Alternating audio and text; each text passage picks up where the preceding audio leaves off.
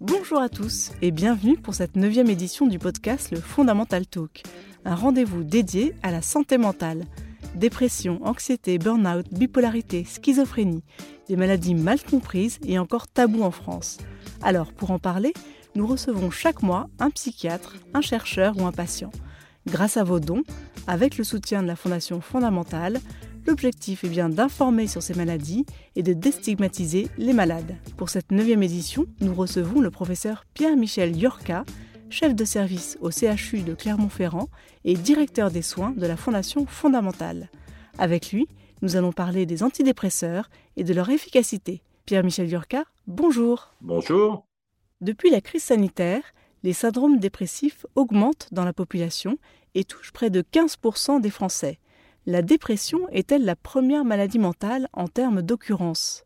C'est une des premières. Si on parle des maladies mentales, la dépression est plutôt la deuxième après les troubles anxieux. Mais les troubles anxieux sont assez polymorphes, donc on peut considérer que c'est quand même les deux qui représentent l'impact le plus important dans la population. Une polémique sur l'effet des antidépresseurs commence à enfler.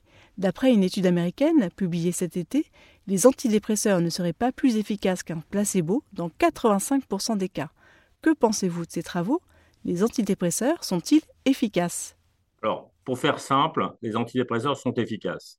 Mais il y a des débats depuis longtemps. Hein. C'est la énième étude, il y a eu des méta-analyses. En fait, ce qu'on peut dire, c'est que les antidépresseurs sont très efficaces avec, euh, alors on appelle ça une taille d'effet, ça veut dire qu'on considère que ça marche très bien chez les sujets qui ont les formes les plus sévères de dépression.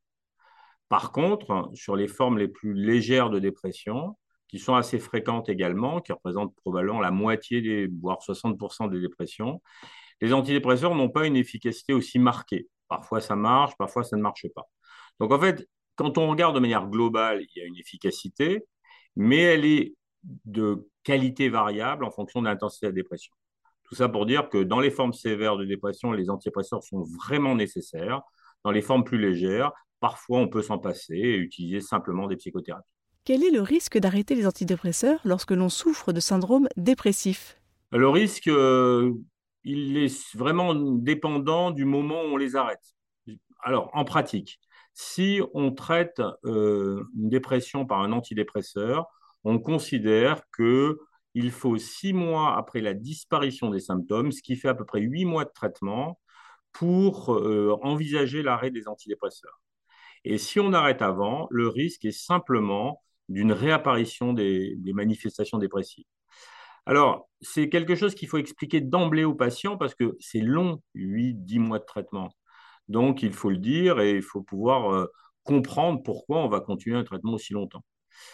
Le risque, effectivement, euh, est la réapparition de la souffrance et la réapparition des difficultés, c'est ça qui est l'élément principal. Avec toujours, dans la dépression, malgré tout, il faut le rappeler, le risque suicidaire qui peut être présent dans certaines formes de dépression. On estime que 20 à 30% des patients dépressifs ne répondent pas aux antidépresseurs. Y a-t-il des traitements alternatifs pour eux? C'est le cas de. Les psychotropes sont des médicaments de manière générale qui marchent assez bien, mais une partie des, patients ne répondent pas. Et donc, avec les antidépresseurs, c'est effectivement, il y a à peu près 30% des gens qui ne répondent pas. Mais en fait, ils ne répondent pas au traitement qu'on a mis en place et on a quand même des alternatives. D'abord, on peut changer de molécule antidépressive avec euh, prendre une molécule qui a un mécanisme différent. Puis, on peut avoir des stratégies d'association avec d'autres catégories de molécules qui permettent de potentialiser, par exemple le lithium, qui est un médicament qu'on utilise dans le trouble bipolaire, qui a un effet starter, de booster de l'action antidépressive, qui ne marche pas pour tout le monde, mais qui donne des résultats tout à fait satisfaisants chez certains patients. C'est parfois associé des molécules qui euh, potentialisent l'effet des antidépresseurs.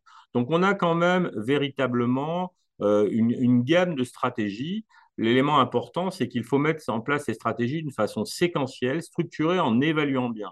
Parce que lorsqu'on dit ah ça marche pas très bien, on joue un peu avec la dose, on ne sait pas très bien ce qu'on fait, on prend un risque de justement de perdre euh, à la fois le, fil de, la stratégie thérapeutique qu'on veut mettre en œuvre, et puis aussi de la confiance du patient qui a l'impression que rien ne marche jamais. Donc il faut vraiment évaluer le patient, faire des stratégies bien définies. Il y en a un certain nombre qui existent. Euh, on a euh, produit avec l'Association française de psychiatrie biologique et neuropsychopharmacologie et la Fondation fondamentale des recommandations pour la prise en charge de la dépression où on décrit ces algorithmes. Il faut les utiliser. On parle beaucoup d'un nouveau médicament, la kétamine ou l'eskétamine. Cet anesthésiant serait efficace pour traiter la dépression. Qu'en pensez-vous? Sa prescription est-elle encadrée en France? Alors c'est un nouveau médicament qui fait partie des, innovations. Hein, euh, qui se développe dans le domaine des neurosciences et donc dans le domaine de la dépression. Ça, fait partie de la première vague de nouveaux médicaments qui arrivent avec des mécanismes d'action assez différents des antidépresseurs qu'on a jusqu'à présent. C'est une molécule qu'on connaît comme anesthésique, le, kétamine. Le S-kétamine, c'est une forme, alors on appelle ça un isomère, euh, ce n'est pas très important de décrire, c'est une, forme chimique assez proche avec un mécanisme d'action qui est quasiment identique et en fait qui a été utilisé, développé pour le traitement des dépressions qui répondent mal euh, aux, aux autres traitements antidépresseurs. Et c'est une molécule qui est euh, vraiment euh, efficace. Alors, comme les autres molécules, elle ne marche pas dans 100% des cas. Et là, on est face à des patients qui ont pas très bien répondu aux autres molécules et qui peuvent véritablement avoir un gain de l'utilisation de ce produit. Alors, il faut savoir que la kétamine, c'est aussi un produit qui a pu être utilisé par, euh, en mésusage euh, dans les rêves parties parce que ça entraîne des modifications un petit peu de la perception de la conscience à certaines doses. Et donc, en fait, il y a un encadrement de la prescription pour éviter euh, qu'il y ait des risques de mésusage avec des risques toxiques hein, pour les gens qui l'utilisent. Donc, c'est uniquement en usage hospitalier avec une dispensation qui est très encadrée par le personnel médical et paramédical. Et, et ça se fait généralement deux fois par semaine au début, une fois par semaine, en association avec les traitements en cours. Et c'est quelque chose qui est vraiment une nouvelle stratégie et qui, pour un, pas pour tous les patients, mais pour un certain nombre de patients justement qui répondent pas bien au traitement, est vraiment une nouvelle possibilité euh, qui permet de limiter les, les risques de cette maladie qui est très invalidante, qui est la dépression. Les liens entre microbiote et santé mentale sont établis. Est-ce que cela veut dire que nous pourrions prévenir la dépression avec une alimentation équilibrée? Alors, ça, c'est plus compliqué. Effectivement, on sait que le microbiote est un élément important. Il y a beaucoup de travaux et donc il y a, des liens microbiote, immunité, bien sûr, donc l'alimentation et l'apparition de certaines pathologies psychiatriques, notamment la dépression.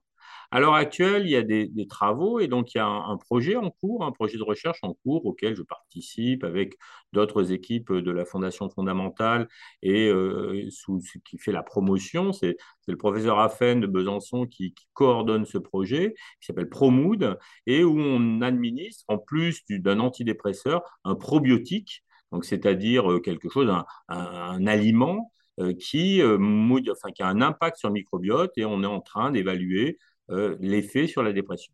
vous voyez qu'on est encore sur des stratégies de recherche dont on peut espérer que dans un avenir assez proche, elles compléteront les stratégies pharmacologiques qu'on a. Alors ça veut dire qu'on aura dans ce cas-là des probiotiques, mais bien évidemment, euh, des recommandations sur la qualité de l'alimentation restent toujours utiles pour l'amélioration de la santé de manière globale, bien sûr de la santé mentale également. Mais on est, vous voyez, dans quelque chose qui commence à se mettre en place de façon structurée Aujourd'hui, un régime spécifique qui euh, permettrait de, guérir la dépression, ça n'existe pas, mais dans un avenir pas trop lointain, un probiotique en association à une prise en charge par ailleurs et des régimes alimentaires structurés permettront d'améliorer, de guérir et d'améliorer la dépression. Merci Pierre-Michel Lurcar. Merci à vous.